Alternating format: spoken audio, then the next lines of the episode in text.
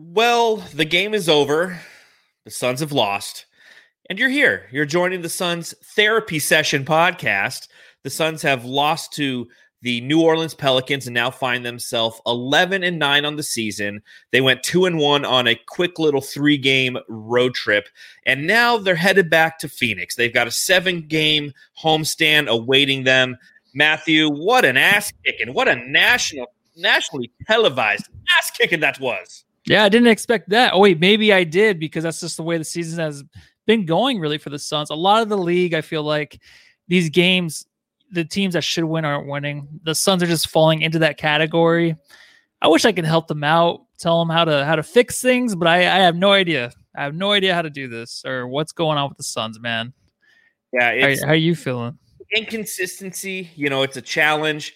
It's things that coming into this game. I was kind of questioning whether or not Jae Crowder should be starting or not. Obviously, Cam Johnson got the got the start, and we had talked about it a little bit on the last pod. How you know, it's not necessarily how you start the games, it's how you finish. But when you look at a front line like Zion on Steven Adams, you want somebody who can at least body up Zion Williamson going into this game. Yeah. Zion has a great game on ESPN. Uh, I, I, switched off the ESPN feed as soon as I could when I once I realized that no matter what, it was going to be the Zion show. And yep. you know what? The Suns let it happen too. There's no two doubts about it. You know, you win some, you lose some. Uh, we beat the shit out of the Pelicans earlier in the season. They respectfully returned the favor this evening. Yeah, it's scary. I mean, the Pelicans, they really have one option. If they want to save the season, they need to beat teams like the Phoenix Suns. So they're going to come out swinging.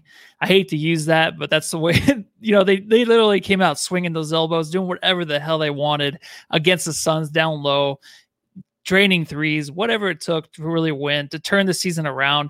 They've they were terrible this year. The Pelicans are just god awful, especially like the last 12 games of the season have been miserable. So to turn it around now, of course, it happens against the Suns, but the Suns need to be prepared for that. That's the next step they need to take. It's just to come out and play aggressive to get these games over with quick, like the Pelicans did tonight. Exactly. And and the key is, you know, the Pelicans are a horrendous team defensively, and the Suns came out and played horrendous defense. You know, I, I hate that yeah. moniker playing to the level of your competition. And that's the Suns this year so far. Even Dallas, I mean, that's a team who technically was eight and 13 in some, you know, in one of those games. And, and, we played kind of mm-hmm. to their level. We barely beat them in the last game. And, you know, th- this is just one you guys got to take on your chin. It was not a good performance all the way around, very stagnant on offense, a lot of, a lot of activity on offense that led to zero points. And I was noticing that early on. And, and obviously, there's a lot that we'll cover here. I don't want to spend an hour probably tonight talking about the Phoenix Suns getting right. uh, just boned on national television in front of a live studio audience and everybody on the ESPN just loving it. You know, I mean, we're Suns fans. We know what we saw. Yeah. We saw dog shit tonight, and there's no two ways about it. So, nope. uh, for those of you who are loyal enough to join the Suns Jam session live, we truly appreciate re- appreciate it. Remember, you can follow the show at Suns Jam on Instagram, Twitter, and TikTok. If you're listening on the Bright Side Podcast Network, kudos to you as well. Even after a loss, you want to sit and kind of hear what our observations are on this team. It's pretty basic. Uh, they suck tonight.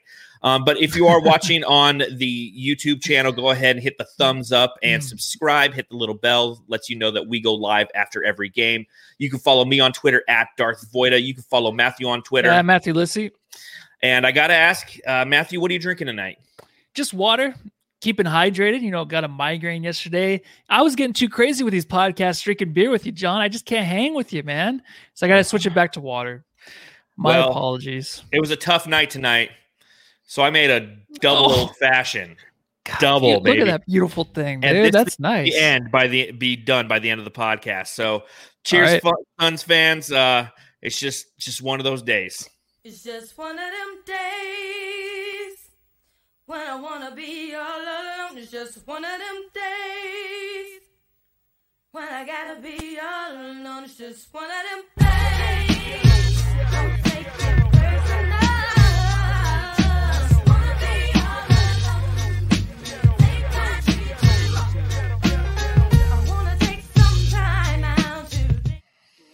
Yeah, that was an embarrassing loss tonight for the Suns. 123 to 101 on national yeah. television.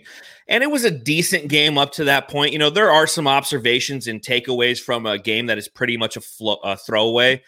But I got to know, Matthew, coming into this game, did you hope that this was going to be the E'Twaun Moore revenge game? Yeah, you know, I didn't think about that till right now, but I wish I would have thought about that. No, you know, I kind of forgot he's from the Pelicans, but he started out great, man. I mean, he was actually playing point pretty well. He had some shots in the paint, uh, missed a few, but he he was passing the ball around. I think he had like one assist tonight with Ayton, but I mean, he he did better. He's improving when he's getting these minutes. So it wasn't terrible to watch him play tonight. I mean, I thought he did a pretty good job. Do you think he like he he lived up to the expectations you thought he would come into this game? Yeah, I mean, and those expectations were very, very little. I just thought it was funny, you yeah. know, E'Twaun Moore playing his former team, uh, not looking for Two much, but but knowing that he had an opportunity tonight and came out two or th- two for three from the field, seven points. Uh, none of those, you know, five in the first half because that's only the only thing that really mattered in this game. The, the Suns were just absolutely horrendous starting in the third quarter on. Uh, but it, w- it would have been nice to see E'Twaun Moore come out and I, and uh, put out a little revenge out there for his Pelicans, you know, the team that let him go, you know, yeah. like not like you, somebody who necessarily uh, was of greatly wanted by their fan base or a key cog mm-hmm. of their success. Uh, obviously, the big thing that I, I, put out there, you know, the Suns Jam Session Twitter, we put a poll out at the beginning of the game, and we said, seeing as the Suns are playing against Zion tonight, would you prefer? Who would you prefer to start at power forward? And Kaminsky got 3.7 mm-hmm. votes, and we currently have 324 votes on this. Kaminsky. Yeah, so I'm like, there's always that might guy. As, the, you might as well try. You might as well try it, huh? yeah, but uh, was it Blaze Megatron who who just said that they put in? Yeah, the boogie trend said that Frank and Ayton played together in fourth, which will look kind of decent, I guess. But yeah, anyway, so I was right. Well, no, that but that, but that's a good point though on Frank Kaminsky at the at the very end of the game they put them they put him in you know as the boogie trend says in the chat monty tried frank and Ayton at the same time in the fourth but a little too late. Yeah once they put them in it was a 6-0 run for the suns. And all of a sudden you realize like oh if he spins off of one guy you, there's another big body there to stop him. You know i mean zion yeah. had a game. You got to give zion credit. You know he is obviously a force of nature. He's a he's a very i wouldn't say one dimensional but like one and a half dimensional player. Down low he's a beast. He's got an unbelievable second step He's got the ability to dunk the ball. He's got the ability to be, you know, he's quick. And I think that's what's crazy about him is his unbelievable quickness. And the he had 10 of New Orleans' first 16 points, 5 mm-hmm. offensive mm-hmm. boards. And some people might look at that and be like, well, where's DA? DA's on Steven Adams. Like DA needs help. And that's why I posed the question uh, via our Twitter whether or not or who do you think should be starting at that power four position, two percent of the Jamsters voted, and they said Jae Crowder. Mikal Bridges got more of a, a higher percentage than Cam Johnson. What are your thoughts on that? Well, you know me, I'd never really wanted Cam Johnson to come into the starting lineup, so I never wanted to actually have to ask that question because I knew we'd be in trouble. If I mean, if we're asking these questions right now when we're losing games and we need to start Jae at the at the four, then it just needs to be done now because it's going to happen sooner or later. So just do it now because Cam is struggling. I feel sorry for the guy. Sometimes when I see the second unit out there, I just want Cam to be there with them. I want him to like try to lead the charge there. I know he's just a three point shooter right now, but he needs to evolve his game on the bench. And I think he would really strive there. But with Zion and the matchups, I really don't think you can really stop him. And I don't think that's like the biggest reason we lost this game. It was like you said earlier, it was like uh Ayton needed help under the glass. He needed help for another body under there to help him box somebody else out because Zion and Adams and whoever else can sneak around anybody because no one was boxing out. They would just pick up the glass, they pick up the rebounds. I mean, the rebounding differential wasn't too bad, but it was just like Ayton needed help underneath. And I just don't think you can really help with Zion as much as I mean, if we had an all elite defender on him, Zion's just ridiculous, dude. I think when you look at him, the first thing I thought was, when's he going to play like a villain in a Stallone movie, like the next Expendables? That's the way he looks out there, dude. The guy is scary. I just don't think anybody could stop him. Did you feel the same way though, even if we had like a good defender on him? Yeah, tonight, yeah. I mean, I don't think that consistently he is has the ability to do that. Uh, yeah. but he does have when the when the opposition gives him an opportunity to do so, he he can do that. I mean, he's what did he average in the month of January? 26 points per game. He's really starting to open up his game and find who he is as an offensive player. And he's just he bulldozes people. I mean, he is yeah. he is a man amongst men, and he's 20 years old. And it's so hard to try to come up with any try uh, any kind of NBA comp for the guy because they're just he's truly a one of one. There's I've seen a lot of players. You know, Charles Barkley's probably the closest thing I saw, but Charles Barkley was like six four. Zion's six six and just a brick fucking shit house. Mm-hmm. And he, there's no stop in his quickness, his second step, his second jump. It's just it's any it's an elite skill set that's only going to improve. Unfortunately for the Phoenix Suns tonight, they were on the the end of that and had a mm-hmm. front row seats to him just kind of doing whatever he did. I mean, he would jump up in the air and adjust midair to get a layup off. And you know, I would I, I thought, uh, in all honesty, early in the game, after I saw a couple of those, I'm like, why don't they bring uh Damian Jones in mm-hmm. for a couple of, and just foul him? You know, and I, I wouldn't say do a, a rough foul or a foul that's illegal, but just like you know, push him a little bit, give him mm-hmm. a little mm-hmm. shit. You know, just let him know that you can't come down here just have do whatever you want down there. And but knowing Zion, he's that good. He could have the ability to adjust to whatever we threw we threw at him if we tried that strategy. So, you know, kudos to him. 28 points, six assists, seven rebounds, 12 for 14 shooting. I mean, it, it sucks yeah. to have the Suns lose, obviously, especially by 22 points on the last game of a three game road trip. But you know, watching Zion is is fun. I, it sucks when it's at your expense, especially when there's alley oops. I mean, it's frustrating. Yeah. But at the same time, yeah. like you have to respect that talent. He's not somebody. You, how many times did you see him cry tonight about a, a call? How many? Never. I didn't None. see any. Right. That's what you want to watch. Right. That's what you want to watch in the opposition, especially his second year. He's not he's not crying. I think the game is just really easy for him, and I, I, I, I like to watch him, of course. But he does these moves like the spin move he did for the alley oop. It's like I saw Ayton do that too, so you know that's in Ayton as well. But my only question is, how come there was a few times when Ayton was was guarding Zion, and Zion kind of passed up the opportunity to go at him.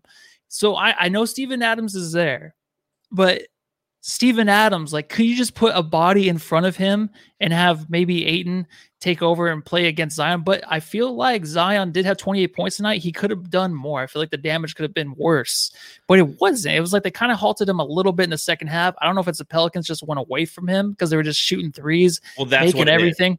They were, yeah, they were just making their threes.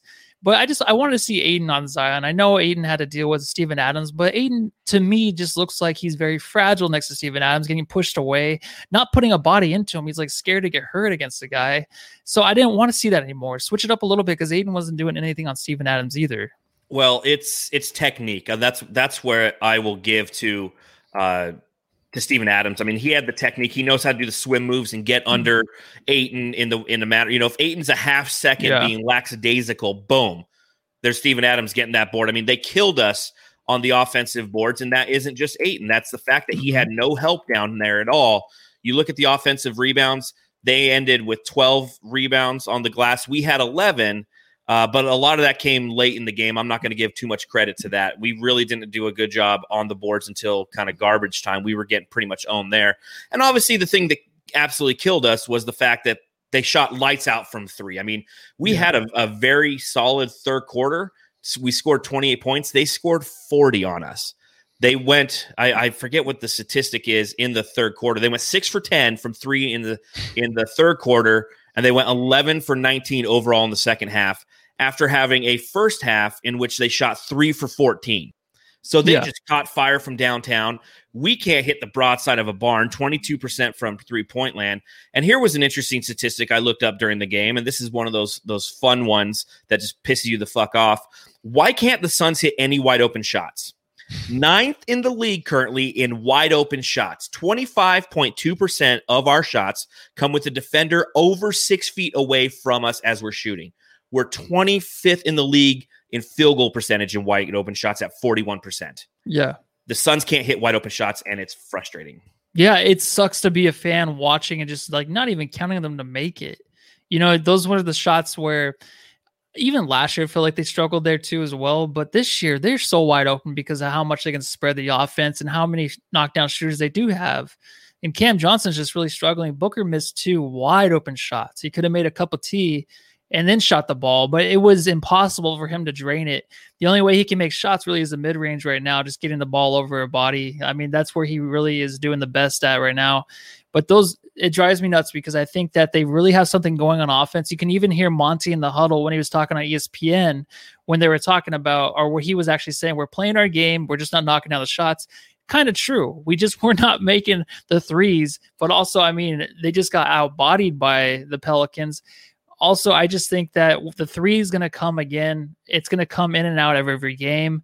Right now, it's kind of like we're playing like one out of one out of four games, maybe that we're actually doing well from the three point land. And what is killing me is Cam and Mikal still shooting it like they're shooting 50% from the field they didn't start taking the ball down into the rim or to, towards the rim to maybe the third quarter, the fourth quarter, and you saw a little bit of an improvement there. I mean, Cam hit some really good shots in the paint. I love to see that. I just I want to see more of that. You know, monsters in the mid range. That's between Chris Paul and Devin Booker, but these guys they can shoot the mid range too as well. Cam Johnson and Mikal Bridges. I just want to see more of that. I just until the three really gets going, like we just need to we need to get to the rim more, and we need to make sure that we're gonna have good looking shots, even though we're wide open from three. They're just not coming. They're not falling down right now, and I don't know why.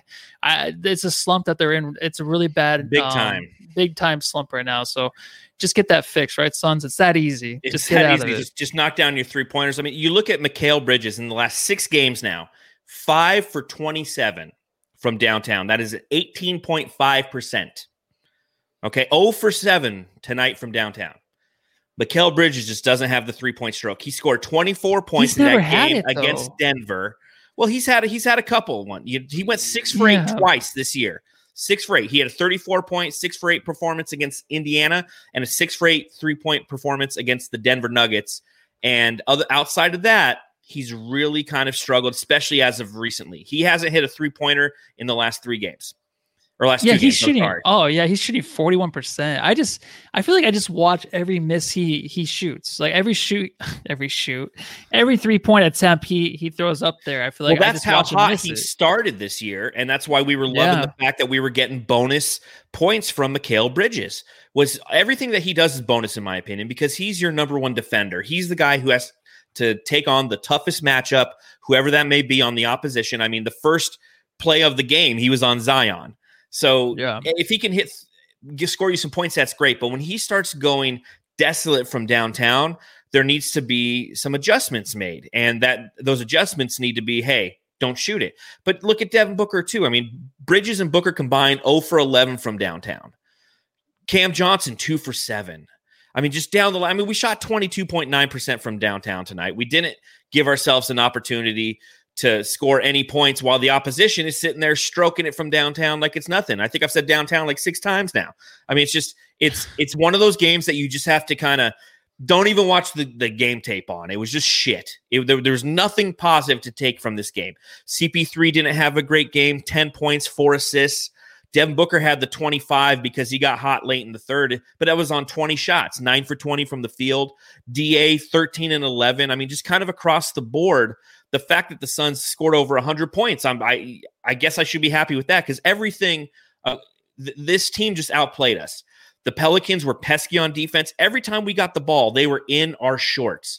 The Suns were actually doing a lot of really good cutting early on in the game, but the problem is they cut, they'd have a wide open layup and they dish it out. Then they cut, they'd have a wide open layup, they, and they kept doing this yep. dish shit Yep. And then they're bricking a three at the end of the possession. I mean, you do that so many times in a row, you're just not going to win. It, it, it was a very ugly loss tonight and I they would get close to the rim, and it's not like the Pelicans shot blocking is not really a big issue. I feel like with the Pelicans, no one can really jump over a nickel besides Zion, but Zion's not really that kind of guy yet, right? I mean, if you're getting to the rim, just lay it up. You're gonna draw the foul. I think the Suns, especially Booker, was getting to the rim in the first, and I hate when that happens, where you're seeing Book get some good looks inside the paint, drawing the foul. It's like keep keep at it. I know it's it's more draining. The energy is going to be gone but we we just need this in this type of game. And then in the third quarter, it became the book game. In the third, he scored 13 of his whatever points tonight. 25, yeah. 25, sorry. I have to look over really quick. He he had a great quarter, and then all of a sudden that he was like the only offense really the Suns mm-hmm. had to mm-hmm. look forward to. There was nothing else there. And I was just thinking, like, where's Chris Paul? Where's what are they trying to set up offensively? Like, what are you seeing, John? Is it just stagnant? there's just a lot of watching. I know that Ayton was watching a lot. He was doing the Ayton watch on himself, just watching himself out there play. And I he wasn't moving at all. And they had that one alley oop to him, but it's like, dude, yeah, throw it up over the defenders to give him the ball. I don't know. I, I just think that Booker tried to take over. He couldn't. I thought the only way we would win is if it was another game like last night where Booker took over and Chris Paul. But this can't be the Suns offense moving forward, right? This can't be the way the Suns have to go into the third and fourth quarter is like we only have Booker and we only have Chris Paul that can score. It's like we need to get Ayton and Mikal involved. We have to set up plays. We have to do something to get these guys going so we don't have to like – have another blowout or another close game where we should be blowing these teams out that are really pathetic? Well, I, it's it's a couple different things. One, the, the fact that we didn't hit threes is paramount because our, our offense isn't really our offense isn't really stagnant. We're getting the shots that we want. We're just not knocking them down. From Watch 2021. I mean, yeah, he, he's watching too because he's watching the team not feed him the ball down low and take those three pointers and then they're long rebounds and he's trying to get them. I mean, he was doing a really good job rebounding the ball tonight, but he just, you know, wasn't he didn't get really an opportunity to do what he could he couldn't cook tonight. And he's also getting yeah. owned on the other side. Did he want to though? I, I really like what Joe Morales said in the YouTube chat. We need a true six foot eleven power forward to start. We miss Dario right now. You know, he's only what like six ten, but still like having Dario having that depth right there you this yeah. is the kind of game you could have started Dario technically, and you would have enjoyed it. So. Yeah, I mean that would be crazy, right? For him to come back and be a starter, but just, uh, just I don't want that to be certain matchups like tonight. I mean, yeah, but then also there's times where like Ayton's out of the game and you have Zion and uh I keep wanting to call him Brad Stevens, Steven Adams. And they're in, but Ayton's not there. But then also Zion comes back in when Ayton's resting. It's like I feel like I wish Monty would be able to match these guys up better to where okay, Steven Adams coming back in or Zion, put in Ayton, put in somebody. Don't leave this second unit on the floor with Zion coming in. I like I would like him to match these guys up. So it's like Ayton, what's he the best at? Defending right now. So what you need to do is when their best offensive player is in the game in Zion, just have Ayton in there to help out. Like just mm-hmm. mirror their minutes in a way. I want to see more of that, but I, I just don't like the mismatches that are there. It's like, oh, it's only the first quarter for two minutes, but then Zion comes in and just kills it. You know what I mean? It makes a difference. I feel like you just need to match those minutes if they can, unless there's just something I'm missing. But well, and again, I don't know what those, you think about that. Again, those those minutes don't matter if you're imposing your will, but if, when you're not imposing your will and you're letting them impose their will, then you're playing mm-hmm. their game. Again, if we're if we're knocking down some of those shots, then we don't have an issue here. Then it's all of a sudden they they're playing a different kind of uh, game because they have to. If, yeah. if, we're up 10 points in this game, they're not feeding Zion consistently down low. They start shooting the three and they become a little bit more predictable. And we have an opportunity to potentially stop that. So I don't know technically what the answer is. Again, I'm not going to read too much into this game. It's kind of a throwaway to me. Yeah. But That's I but I will say this, Suns fans, misery loves company. So why don't we bring in a fellow Suns fan who's probably just as pissed off as everybody else? Uh, if they're if it has to do with the Phoenix Suns, he's going to make a video about it. Ladies and gentlemen, give it up for Suns Geek. hey, Suns Geek, how you doing tonight, hey. my friend? hey, can you can you guys All right, take okay? over. Yeah. Just take over, dude. We're out of here, right? Okay. It's, it's your podcast now. Okay. So first off, Yes, my name is Suns Geek, and if it has to deal with the Phoenix Suns, I'm going to make a video about it. On the exception of nights like this, where the Suns don't deserve for me to make a video about them, because oh, no. like they did, they didn't even like show up tonight. Like I said, the, I said on Twitter and I said on the chat, can you guys explain to me how this is an apparent top ten, top five defensive team? Because I don't see it. Now I get it. We're in we're in an unusual season, unusual circumstances. It's still early. I know the Phoenix Suns are going to make the playoffs, but like I don't see how this is a top 10 defensive team.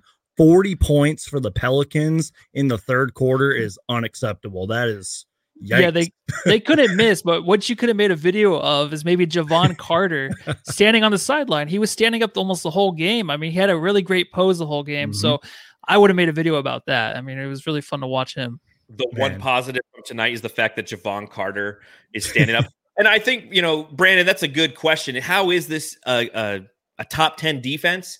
you know, it's it's graded on a curve. You know, it's like Lace Bacon says in the chat. You know, the substitute teachers here, uh, we're graded on a curve. You know, they, they've had some really good defensive nights. They uh, mm-hmm. they just got blown out in this one, and I think that we were talking about right before you came on the fact that when we, there's a very select amount of teams that truly have power down low. And, and New Orleans is one of those teams. They've got Steven Adams and Zion Williamson. Yep. When you go up against the Lakers, they can throw some really powerful big lineups at you. And those are lineups that the, the Suns are going to have a problem with because across the board, our front line is finesse. DeAndre Ayton is not a power player. Cameron Johnson's definitely not a power player. So if you're throwing finesse against power, and then you're allowing them to impose their will with that power, you're going to play their game, you're going to lose it. And that's kind of what I think happened tonight. You know, it's funny too because we drafted Jalen Smith, you know, to apparently address a need at power mm. forward. And I understand that Dario's out, and Dario really is a big impact on this team. And who knows what our record would be if we had both Sarge and Cam Payne, But like, something it's it's something's not clicking with our power mm. forwards and our big men right now. It's bad. And you said the key word, it's finesse. We are completely mm-hmm. finesse. Damian Jones is finesse because that dude can jump out of the building.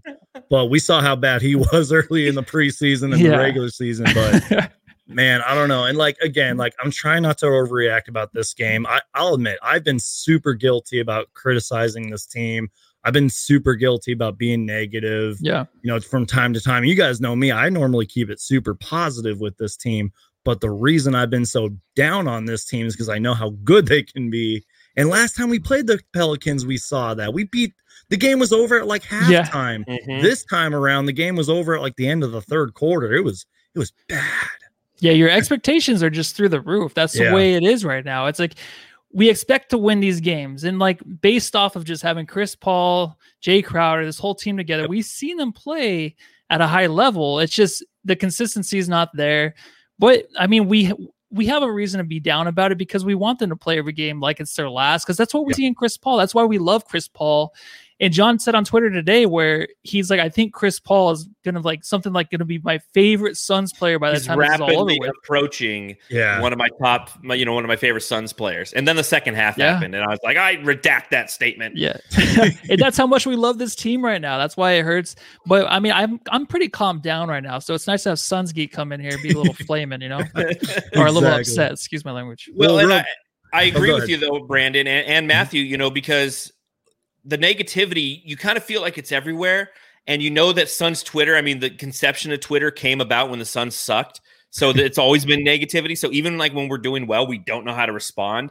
And yeah. I was listening to the Fanning the Flames podcast today, and Justin made a really good point. He's like, you know, in the past when the Suns lost, you'd be you, you never were upset because it was expected. Like when they lose now, you're truly frustrated because you really expect them to win. New Orleans is a team coming into this game. On our last podcast, we have our jam session predicts segment, and Matthew and I both predicted a win. Yep. And we both got it wrong, you know, and then we'll come out, we'll play a, a, really good team, we'll play up to the competition. You know, that's why like I'm scared about the Pistons game on Friday. It's like shit, this oh, is another God. one where we we lose it, you know, because we're not, you not know, the Pistons. So, we all know what happened last time in that Pistons game too. We were there in the first half and then we just left during the second half. That was one of the worst losses you know, obviously this season in, in Suns history, that was my first rant video too. I was like, this is so bad. and then we saw what happened in that Washington game. We saw what happened in this game. And like, I get it. Like, we're, we're on the road and stuff. And again, I can make excuses all day for the Suns, but this was one of those games you can just tell they were just not in it. Maybe in the first half they were kind of. I mean, mm-hmm. it wasn't like a blowout at halftime mm-hmm. or anything, but you could tell something was off tonight. But I agree. Like the state of the Suns is so weird because this is a winning team. And again, these Suns will make the playoffs unless yes. everything just collapses, you know. But uh, right now, I don't see how we're a top 10 defensive team. That's that's just me, anyways. Yeah, they started well, the game started basically with them just thinking they're going to win the game, you know, yeah. keeping it close. Yep. And then the third quarter, usually in the beginning of the season, the third quarter was the Suns' quarter. Now it's yes. turned over to every opposing team coming out and outscoring the Suns. I feel like, and you're right, mm-hmm. the defense it is it's top ten, but they've really lost their luster. I think it was like right when they played the Denver Nuggets, and Ayton had those really great games. Like around that time is basically when the Suns seem like an average defense right now. And it could be many reasons, but this season is basically an up and down roller coaster for a lot of teams because you'll yep. see scores. You're like, wait, who's beating who? And this is like this is I think this is just the way the NBA is right now yeah. because of everything going on. I I really think that's just the besides the Lakers, the Lakers, and maybe the Sixers. And yeah. maybe the Clippers. I still don't trust the Clippers. Those are the only only teams I'm like I can guarantee that they're going to go far in the playoffs. And really, too, like in most seasons, bad teams will beat good teams and etc. But like, yeah, this year it's a lot different. There's like blowouts and players are going off for like 50, 60 points and all that. It's just a strange year, but I'm trying yeah. to enjoy it and process it all. But it's like this and then season, you, then you have a night a like tonight, and then just yeah. it sets you back. Because I was excited coming into this game. Mm-hmm. I was super excited. I was Me like, too. okay, this could be you know the fourth one in a row. We'll be yep. twelve and eight. I liked the way that sounds. Like eleven and nine just sounds gross. Yeah, twelve and eight would have sounded so much better coming home for a seven games uh, home stand, and then they they shit the bed and you know th- there's nothing you can really you can't point to a specific thing you know and matthew and i were sitting there talking about some things right before he came on and you know, I've just come to the conclusion: this is when you throw it away. You throw this one away. You don't look at the game tape, and you just focus on Friday. You go, you know what? Yeah. You win some, you lose some. We yeah. whooped this team's ass, and I'm sure every Pelicans fan early in the season was like, "Damn! Like we lost by 25 to the Suns. Now I know they're improved, but geez, who are we?" And this isn't one of those look in the mirror moments and try to figure out like what's wrong. I think Jae Crowder could have started. I know that he didn't come back in the game. They said there was a foot issue, so that's something that we mm. have to take stock of moving forward. We should get Dario mm. back on mm-hmm. uh, Friday, but now we might lose Jae, so Ugh. you know just kind of switch him out right there and kind of continue on. So uh, but you just you can't overthink these kind of things. Mm-hmm. We've definitely been a part of a lot of shitty losses as Suns fans, and this yeah. is just another one. And you just go, you know, and I know I'm going to go to work tomorrow, and every time the Suns lose, somebody comes to my office like, "Hey, Suns lost last night, right?" You know, what, they, what they, happened? They, yeah. after Devin Booker hits this, you know, big. I thought the Suns were doing beater, good. Yeah, I thought yeah. they were going to be good. Don't you have a podcast about them? And I, I, I shut the door and say unsubscribe. yeah, well, like Sacramento, like they just beat the Celtics. So that's the kind of year this is, really, mm-hmm. right? Unless it's like a back to back, it's just that's the way it's going to be. And the Cam Johnson and Jae Crowder, I feel like both have kind of disappeared too. I don't think I said that earlier. Where I mean, one's on the bench now, the other one's starting, but they just yeah. both are just disappeared, hiding behind whatever's going on in the offense. Like I can't find them in the it, offense whenever they're playing, right? It's weird too because Jae Crowder, he can guard your Giannis's, he can guard your LeBron, but it's like some games he's just inconsistent both offensively and defensively. And mm-hmm. I feel like we shouldn't be saying that about Jae Crowder mm-hmm. and Cam Johnson. I don't know if it's just a sophomore slump, but I, why can't he hit a three? Like I, I know he has defensive potential, but the guy can hit threes, but he has not been doing it. I don't even. I mean, I think he had starting. like one or two in this game. Yeah, it's two two for seven. Minutes. Yeah, it's ugh. And that's you know, the he, thing. It's two threes, but it feels like he could have made four or five in this. He's game. wide open. He's yeah. wide open every time he shoots the mm-hmm. ball. Like unless they do that on purpose because they're like this guy mentally just can't handle it right now in the starting lineup, trying to prove everything to stay in the starting lineup. That's a lot. I feel like for him right now. So anyways, what were we gonna say, John? I'm sorry, dude. I think no, no, no, no. You're good. I, you know, I, I was just gonna mention that where he's been successful is when he has been coming off the bench. You look at his performances, uh, not including tonight, from three point land. He's 34 percent uh, and scoring 9.9 points per game as a starter. Okay, 34 percent from downtown. If you look at him coming off the bench, he's shooting 38% and scoring 12.4 points per game.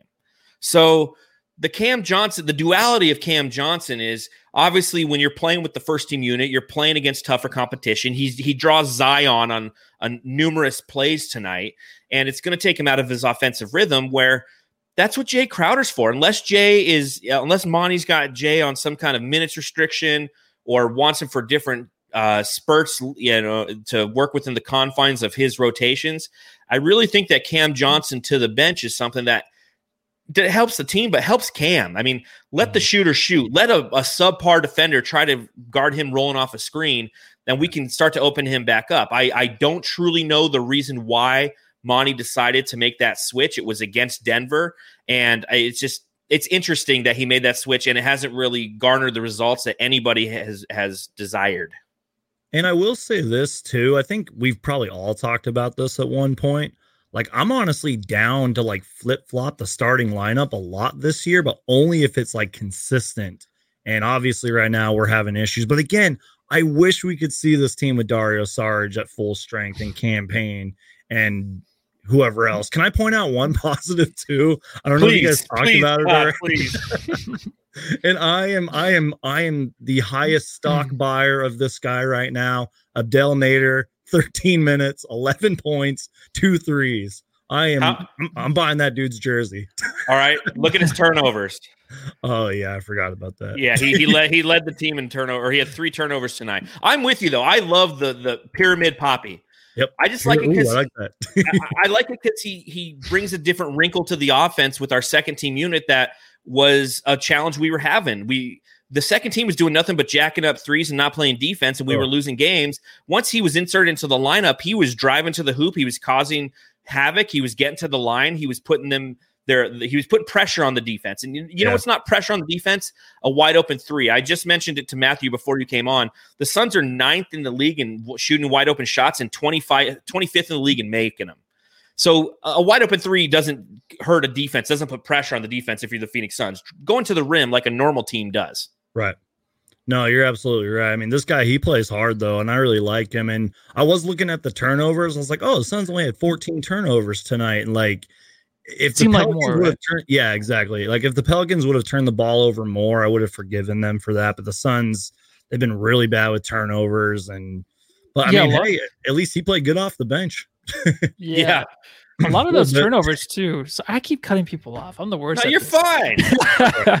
uh, I sound like Dave or Espo. I'm just joking. Um, so I was gonna say a lot of the turnovers though are just they're they're crazy to me because some of them, I mean, Chris Paul, what did he have? How many did he have? Just one. But there are some okay, he only had one turnover, but I'll there's some Chris certain Paul times turn the ball over. I yeah, I know. Care. There's just some certain passes that him, other players on this team are really trying to force that aren't there. Like they're yep. waiting for something, and the defense can see that. It's like they take forever on certain situations to really get the offensive the offense going, and then the defense is already there covering the guy that they're supposed to pass the ball to, and nothing's ever there. So they keep turning the ball over that way, or else it's deflected, and then it ends up on being like a shot clock violation, or them trying to get a nasty shot off before the shot clock ends. Yep. So a lot of the offense, they're running plays, nothing is there really. I know the threes are open, but there's nothing that is going into the paint unless it's like an ISO, unless it's Booker or even Chris Paul in his mid range. There's just nothing else really there right now. I can see from their offense, especially tonight. Uh, and I mean, three games in a row they won. No, it's fine. Three games in a row they won, but it's they're close games too as well. So thank God we won these. Otherwise, I mean, Monty might be fired right now, right? I know this wasn't really a game changer, but I remember I think it was maybe in the second quarter. Jae Crowder was like wide open for like 20 minutes. And yeah, I saw you tweeted that. I was like, dude, like that happens that, a lot. And like I get it, he's not the greatest three point shooter, but I was like, he was just standing there. He could have done a push up and then yeah. then caught the ball. You know, like it was it was bad. Well, I'll, I'll tell you this. You know, one, Matthew, you're right. You know, this offense is still trying to figure itself out, mm-hmm. and we've seen that if they hit a couple of those threes, that opens up a lot of offense because all of a sudden you have guys running at our three point shooters. They can start to cut. I mean, it's just it all flows if you can make your shots, and I does that doesn't sound like a genius take. You know, if you make your shots, you're going to play better. A little duh, but you know, the other thing, and, and I'll, I'll go against you on this, Matthew, is I've been watching some basketball outside of the Suns, and I've seen what bad teams look like. I've I've watched some Magic basketball. I watched some uh God, who was I watching the other night? And they just kept uh, the, some uh, Pistons basketball. Mm.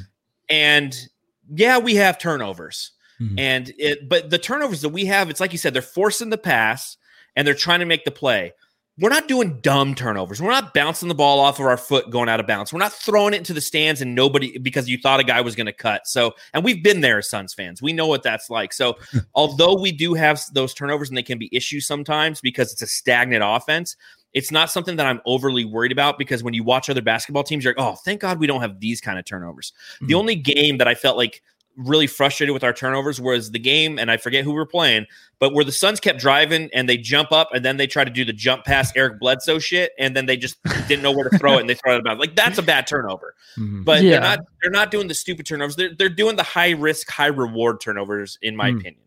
Well, John, the only reason I brought it up is because we still have this pod going. I was trying to find stuff to think about and talk about, so I just threw that out there. So that's why I'm wrong. That's why I looked at Chris Paul's turnovers. It was one turnover, one, and I, you know, but, I just. But to that point, there. though, he wasn't necessarily engaged in this game. He'd only had one turnover. It's like it's like Brandon said. It's like I'll take Chris Paul turnovers because he's trying yeah. to do things with the ball. He had Probably seven tired, shots right? from the field only yeah. four assists and one turnover. He had a negative 20 plus minus. I mean, he wasn't super engaged in this game. And he mm-hmm. he probably is tired. He's been carrying probably this team tired. for the past week and a half. Yeah, especially since Booker was kind of you know, he was injured and all that. It's like he had to step up. If he wasn't, I think Suns fans would have been asking to trade Chris Paul, but he really did have a good week. Um, he like you said, he yeah, carried he the team. There were just games where it was just Chris Paul out there, and believe it or not, honorable mention Jae Crowder in a few of those games, but mm-hmm. really it was Chris Paul all of last week. And I don't know how he didn't win player of the week because he was fantastic. Another thing, too, about this game, I don't know if you guys talked about this already. I was looking at the box score a second ago.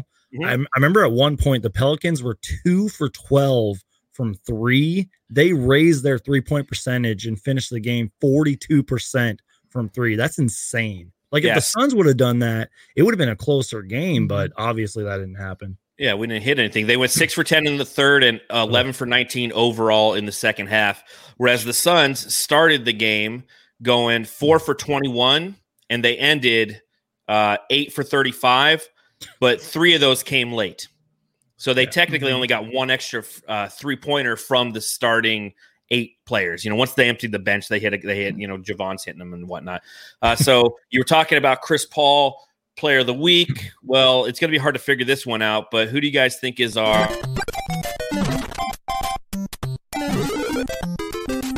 jam star of the game? So Matthew, who do you give the jam star of the game to in this one? Nobody. Nobody. I don't. somebody out there. No, I don't. I mean, you, I'll give Booker's third quarter jam start of the game, that, but that's an answer. That's that's it. Booker's third quarter. All right, Suns Geek, what do you think? First off, incredible graphics right there. I need to learn how to do that kind of stuff on Suns Geek. But um, you know what? I'm going to yeah, cop out here anything. and say my answer from earlier. Abdel Nader, baby, player of yeah. Pyramid Poppy for Jam Star of the game that's isn't that sad. Uh, look, looking looking at what some of the the jamsters in the chat are saying. You got Monty, Grim, Monty oh, yeah, those adjustments. Uh, the Boogie Trend, maybe book. Mario Lopez, Nader, so he yeah, agrees with you. uh, laced bacon, Nadez. I think he meant Nader. Uh, Monty, Monty for them trash ass lineups. we got we're getting a lot of Nader. Well, we, we, don't have a lot of people out there right now. So yeah, yeah. A lot of Nader love. Uh, I the truthfully the jam star of the game for me has got to be like Matthew. Like uh, Matthew, you picked the right one. Like Booker's third quarter to see him kind of get pissed off a little mm-hmm. bit and play well was nice to see. Uh, yeah, I don't know Zion Williamson. Like, mm. I mean, he had a fucking monster game. He's not a son, but he uh he really made us those these are the kind of games this is the kind of uh, opposition like i said earlier like you really have to contemplate if kind of like what you were saying, Brandon. If, if, if you're sitting there and you're interlacing lineups kind of throughout the, the season with consistency, I'm all for yeah, that. Like starting Crowder tonight makes sense because you're going against a more physical power forward. Yeah. Cam Johnson's not designed to guard like that. He's he's designed to guard more of your finesse and stretch, you know, three and D guys, and that's.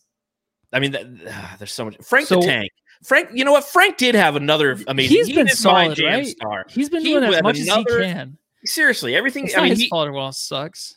but, but I don't know. If, six point seven rebounds. You. Like, I'll take that from Frank. Yeah. Sorry to interrupt, but I don't know if you guys saw my channel, shameless plug here, but Frank Kaminsky had like a historic stat line in like under 25 minutes. Mm-hmm. I was like, mm-hmm. this dude deserves to have a video about him because he's been playing pretty good. I don't care if Booker's in the games or not. He's been playing well. People are like, Frank Kaminsky's the worst. It's like, dude, first off, he's not the worst player in the NBA. He might be one of the worst players in the Suns, but he's been mm-hmm. playing good. He's been showing why James Jones picked him up again. And he, and he what, what's been strange about Frank is he's so much different than how we used him last year. Yeah. He was deployed essentially as the backup four and he would come in and shoot threes. This year he started, you know, his first couple starts, he was doing that. And then he was asked to play a little bit of the five. And when he, it, what game? With the Denver game when Jokic just owned him. Yep. In overtime, DeAndre Ayton had fouled out. He did the spin move on him. He was cooked. He was toast. I'm like, dude, for Frank. Ever since that moment, though, he's really stepped up, not necessarily completely defensively, but he's definitely become an offensive threat. He's he's mm-hmm. hustling. He's he, he's doing his impression of a seven foot one Dario Saric with Dario out, and that's what you need from him right now. And it's been nice to see him actually step up to the plate and execute. Yeah, yeah I mean, he's been solid, dude. You can't ask for anything else from him. I think he's just really getting to the spots. And what I love from him, he's actually like improving his awareness around him on offense. I think that he can really find the guy that's wide open. He really takes his time, especially in the post. He's not really forcing anything too crazy. It's like old Frank, it's like he would get in the paint and just throw up a nasty shot or just shoot the three as soon as he touches the ball. But this time he's actually trying to get the offense going. And I think that's why Monty really likes him because he knows his IQ is a little bit better this year, especially with the opportunity Monty gave him to come back on the team. So, or James Jones, excuse me. And my whole thing too is we never know what you know being waived by the Sacramento Kings did to the guy. Maybe he was like, I really need to start stepping up. And yeah, that's the thing. If Frank Kaminsky played like consistently really well with the Hornets, like he'd probably be a better player. And if we could get that Frank mm-hmm. Kaminsky that we saw in college, who knows what would oh, happen? Yeah. But I actually Maybe, am glad he's on this team. Maybe it was his plan, though. Maybe it was his plan to really get kicked off and then come back to Phoenix. You know, he's like, that's the only way he would have played. So shitty in Sacramento that I will no longer be part of this team. Uh, up next for the Phoenix Suns, Friday night, 7 p.m. We're playing the Pistons. Uh, this is a this is a team that we lost in overtime to 110 to 105 back on Friday, January 8th. So this is another Friday game. We're going to be playing the Pistons again with those orange uniforms. Uh, I put that poll out there, and I was asking, yeah. you know, who is uh, or what's your favorite or least favorite? I'm sorry, what is your least favorite Suns jersey? And mm. although the white jerseys that we've worn way too much tonight won, uh, it was close. Those orange statement edition jerseys, 35% of the Jamsters who voted uh, said that that was the worst one. So, uh, and if you voted against the purple ones, like, what the fuck is wrong with you, man? Like, those are beautiful jerseys, and we haven't worn them yet this year. We worn them once during a preseason game against Utah. I want to see the purple purple nurples back mm. in. Um, but as as we look at that game on Friday, what what are you guys looking for? A win, hopefully. Consistency, oh, uh, just consistency and coming out from the gate with energy. Um, not having the Pistons score 40 points in the third quarter or in any quarter. I think that's just unacceptable. Um, maybe a little more bench production. I know that sounds a little cliche, but I think the Suns really need it right now. And just for Chris Paul and Devin Booker and DeAndre Ayton just to do their thing, that's that's it. That should be the game plan right there. Yeah, I mean, just move the offense around. I don't want mm-hmm. so much ISO ball. I think Booker's really doing a good job of trying to get to his spots, but run more plays for him, run more plays for everybody. Give DA the ball. I don't know how many times I got to say this every podcast, but just let him touch the ball every possession because mm. he will get more confident as they go.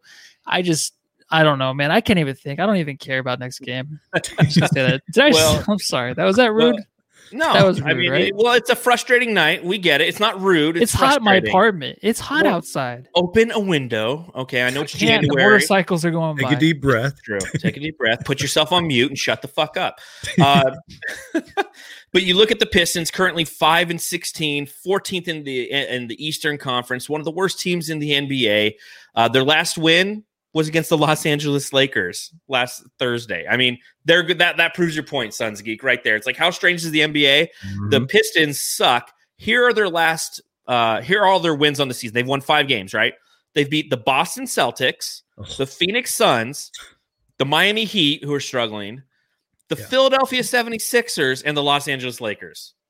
See, those that, are the yep. wins for the for the Detroit Pistons. But I will say this: like even in normal circumstances, teams like that can win. Like it's like they beat those good teams, and that's just the NBA. I think even Monty talked about yeah. that recently. Like we need to take every game seriously, which obviously tonight we didn't. And the, you know the Pistons are going to remember what mm-hmm. they did to the Suns last time.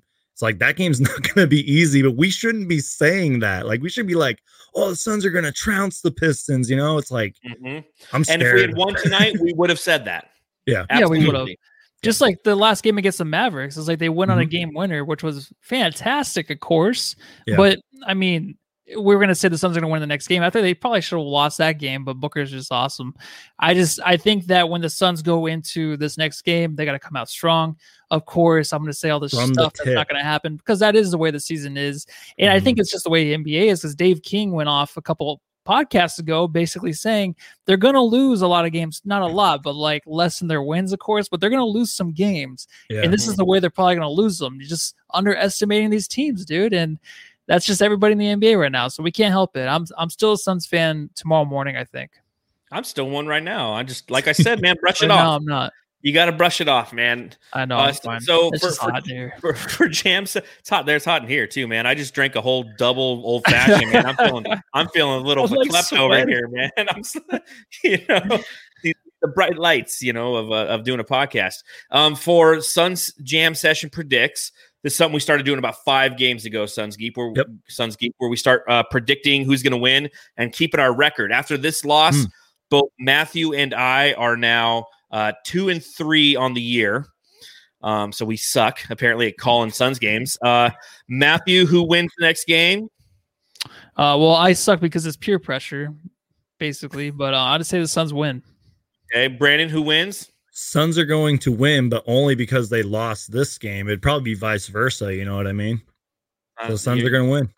probably not wrong there, and I'm going to agree. I think the Suns are going to beat, come out and beat the Pistons. I think that the plane ride home from New Orleans, uh, they're going to, you know, Chris Paul's probably going to have one of those conversations where he's like, "Listen, guys, like I can't carry us the whole season. I need somebody else to help me." you know, Cam Johnson, Mikal Bridges. I need you guys to hit threes. I want you guys aren't leaving the gym. You aren't leaving the Verizon 5G Performance Center until you've knocked down 100 threes each before Yeah. practice. Okay. Mhm. I mean, Make your freaking threes. Seriously. threes and the team wins. I mean, it's that simple. We take enough of them. If you're making eight total threes and five of them through the first three and a half quarters, it's not a recipe for success, especially when you're letting the other team go crazy and, and hit all theirs. And, and and kudos, give credit to where credit's due. I mean, the, the Pelicans outplayed us tonight, okay? Yeah. Like I said, take this one, throw it in the trash. As Lace Bacon says in the chat, get in the Get lab in the lab. get in mm-hmm. the lab okay it's time to do that work come out play those pistons know that following the pistons you have a schedule that includes uh, the boston celtics on super sunday then you have those cleveland cavaliers the bucks the sixers the magic and the brooklyn nets so we have a, a stretch of seven games at home against eastern conference competition go out and show them what's up okay because the next road game we have guess where it's at back in new orleans so it's time to to get right and to put this one in the rear view mirror. And and that's the bottom line because Stone Cold said so. Don't sleep on that Cleveland team either, man. That's going to be a tough Eastern. Conference trip, but hopefully we can turn out good. I mean, I'm I, I do believe the Suns will win next game. I shouldn't be saying that, you know what I mean? Like I feel, I feel like I should have a lot more confidence in saying that, but that Eastern Conference trip is going to be a lot of fun to watch. Hopefully it turns out really well. Hopefully the Suns start kicking themselves in their own ass and we can win that long Eastern Conference trip, but that's going to be a lot of there's going to be a lot of good games right there. Yeah, you can trust this team getting back in the lab either. You don't have to worry about that. That's Mhm. why the post game interviews you don't really want to listen to because you'll know they'll just go straight back to work. They're not going stopped to like take time off. Yeah. Yeah, me too. You don't read too much into it. yeah. Because it's true. It's like they do really have to get in the gym and kick their own ass and hit 500 threes. And Mhm. I don't know. yeah. So uh, not much more, I think, to really talk about this night. Suns lose by 22 points to the New Ugh. Orleans Pelicans. Uh, they drop to 11 and nine on the season. And if, if if you take a look at the standings in the Western Conference as we sit here and record, uh, they're still sixth. So didn't knock them out of playoff contention or anything, although it is super early. Although we're 20 games into a 72 game season, so you're really trying to you're hoping that some consistency starts to uh, make itself known. And all we're learning right now is the Suns, much akin to how they play uh, on the court as a team overall, is a they're very streaky. It's Hmm. a team that makes runs, and they're doing the same with you know wins and losses. So hopefully, this is just a one game skid, and we don't turn this into a losing streak uh, heading into a Sunday matchup against the Boston Celtics. Uh, you know, Brandon, thank you for hanging out with us. It's like I said, uh, uh, misery loves company, and, and I was really excited that you had the you were able to answer the call and come Yep. and hang out with us. Uh, just because you know Matthew's done and he's tired and sweaty, so I knew we needed some help. Yeah, No. only on losses you can join us. So I I appreciate you guys having me on. You know, you guys know me. My schedule's all over the place, but I'd, I'd love to come on more, especially in losses like this, because I wanted to do a rant video, but I was like, why? What's the point? And then all of a sudden, I'm on the Suns Jam Session podcast, which, if you're not subscribed, by the way, everyone go subscribe to the Sam, Suns Jam Session podcast on the bright side of the Sun Network. We we appreciate that. Yeah, give us a thumbs up on this video. Hulk smash the know- like button. Please, yeah, Hulk smash the like button. We My appreciate. it. Suns, We're, Suns Geek fans know what that is. we're up, we're up over 500 subscribers on YouTube. So hey, you know we're working our way. What are you at? Like 3,700 now? I think 1 million, 2 million. I can't, I can't nice. keep track. A true celebrity amongst Is this us. So- still going on? oh yeah, Matthew. Sorry. Oh, welcome, hey, welcome what's back, up, Matthew. but you know, we we appreciate everyone for hanging out with us again. Brandon, thanks for coming on. Thanks Uh, for having rem- me on. Remember if you're if you are listening go ahead subscribe rate and review. If you're watching on the youtube channel hit the like button hit the subscribe button. Uh, join us whenever we go live after suns games so we'll be going live right after that pistons game on friday. Uh, again if, if you if you're hanging out with us you are a true suns fan uh, especially after an ass kicking that we just went through. So uh, make sure you follow the the show at Suns Jam on Instagram and Twitter. You can follow me on Twitter at Darth Voida. You can follow Matthew on Twitter. ah, Matthew Lissy. And that's it, guys. My drink's done. It's time to go to bed. So take care, Jamsters. Have a good night. All right, Suns Geek. Thank Have you for good night. joining us. Yep. Have a Thank good you night. guys. I Everyone go appreciate it. Thank you guys. Everyone go home and shank your family. Oh. Just one of them days when I wanna be all alone. It's just one of them days when I gotta be all alone. It's just one of them days.